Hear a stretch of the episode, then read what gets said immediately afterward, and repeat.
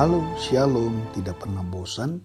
Kita selalu setia rindu untuk mendengarkan radio podcast kita setiap hari. Nah, hari ini pembahasan akan saya ambil tentang benih firman yang terambil dalam Lukas pasal 8 ayat 4 sampai 11. Saya akan bacakan buat saudara. Perumpamaan tentang seorang penabur. Ketika orang banyak berbondong-bondong datang, yaitu orang-orang yang dari kota ke kota menggabungkan diri pada Yesus, berkatalah ia dalam suatu perumpamaan. Adalah seorang penabur keluar untuk menaburkan benihnya. Pada waktu ia menabur, sebagian benih itu jatuh di pinggir jalan, lalu diincak orang dan burung-burung di udara memakannya sampai habis.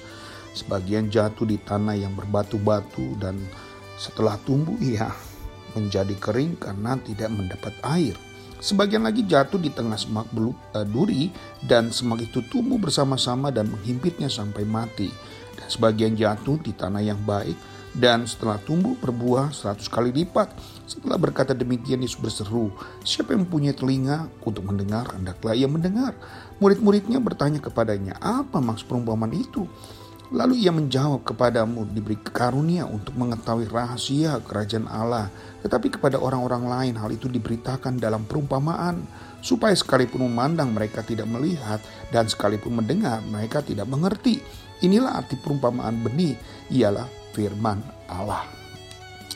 Nah, rahasia kesuksesan benih bertumbuh uh, yang Yesus inginkan agar murid-muridnya mengetahui tidak tergantung pada benih, melainkan pada jenis tanahnya.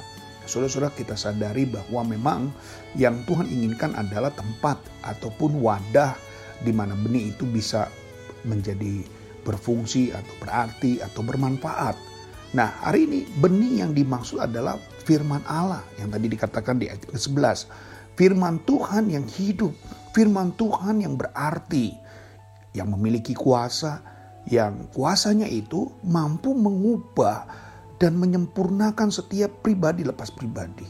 Firman Allah adalah alat transformasi paripurna dari Allah untuk manusia.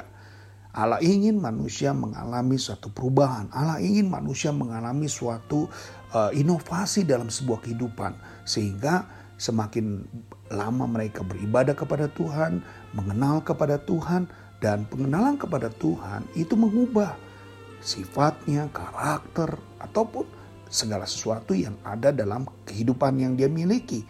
Nah, hari ini yang saya akan bahas adalah ada tiga tanah yang rusak, hanya ada satu tanah yang baik. Ya, dalam perumpamaan ini ada tanah yang ada di pinggir jalan. Ya, saya anggap kalau tanah yang ada di pinggir jalan ini adalah sikap ketidakpedulian. Yang berbatu-batu ini adalah uh, tanah yang seperti sifat kita cepat menerima, tetapi di saat ada masalah, di saat ada persoalan, dia mudah sekali untuk meninggalkan Tuhan. Ya, ini yang dikatakan tanah-tanah yang uh, berbatu-batu. Lalu yang semak belukar adalah kita ada tetapi penuh dengan kekhawatiran.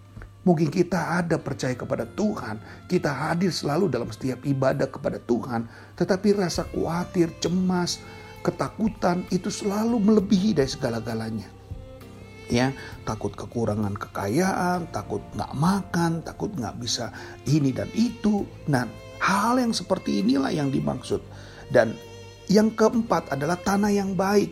Ini adalah tanah yang sifat dalam kehidupan manusia yang penuh dengan sukacita, yang menerima dan tahu apa yang harus dia lakukan lewat ketekunan kehidupan yang dia miliki. Tahu dengan apa yang dia bisa rasakan. Nah inilah yang saudara-saudara yang kasih dalam Tuhan. Di mana benih itu jatuh sebab kita harus memeriksa kondisinya Tanah yang baik pasti menghasilkan sesuatu yang baik. Dikatakan bisa mencapai 30, 60, 100 kali lipat. Seperti apa yang kita Tuhan inginkan di dalam kehidupan kita. Apakah kita mau menjadi tanah yang ada di pinggir jalan yang uh, tidak peduli. Kita seperti seseorang yang memang merasa bahwa pelayanan kita hanya sebagai tugas saja, pelayanan kita hanya sebagai sekedar show, ya.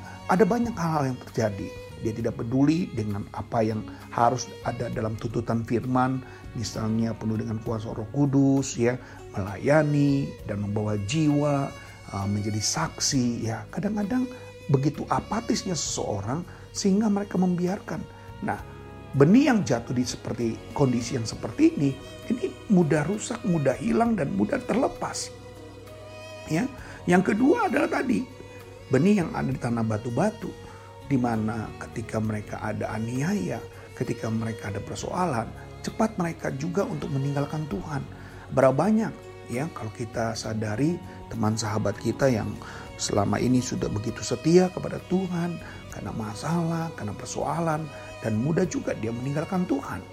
Lalu yang ketiga adalah sebuah tanah yang ada semak belukar. Ya ada di dalam Tuhan, ada di dalam gereja, tetapi rasa khawatir, ketakutan selalu menjadi dominan di dalam kehidupan mereka. Nah, yang Tuhan inginkan adalah benih firman yang hidup, yang ada di tanah subur, yang mengembangkan, yang tahu apa yang dia harus lakukan, tahu bahwa Tuhan mati dalam kehidupan kita sebagai orang percaya. Tuhan mati buat saudara, bahkan untuk melakukan segala suatu mujizat, dia cukup dengan melakukan firman-Nya. Untuk melakukan satu kesembuhan, dia cukup melakukan dengan firman-Nya. Tetapi untuk saudara ditebus dosanya, dia harus mati di kayu salib. Nah lagi-lagi kita nggak bisa menganggap remeh, kita nggak bisa lagi menganggap uh, menutup mata sebelah dengan kondisi yang saat sekarang ini.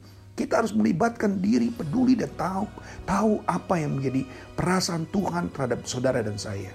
Mari tingkatkan terus menjadi tanah yang subur, yang tetap bertahan dan ingatkan kepada teman-teman kita Jangan sampai firman itu hanya ada di pinggir jalan, di batu-batuan, dan di semak belukar. Ketika sudah melihat seperti itu, langkah saudara adalah ambil untuk saudara dekati, beri nasihat, tegur mereka supaya mereka sesuai dengan apa yang Tuhan punya mau, bukan apa yang mereka punya mau.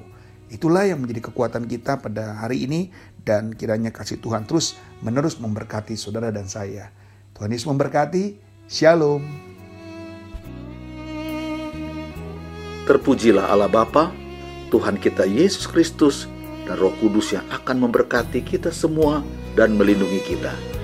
Tuhan menyinari kita dengan wajahnya dan memberi kita kasih karunia. Tuhan menghadapkan wajahnya kepada kita sekalian dan memberi kita semua damai sejahtera. Sampai jumpa esok hari, Tuhan memberkati.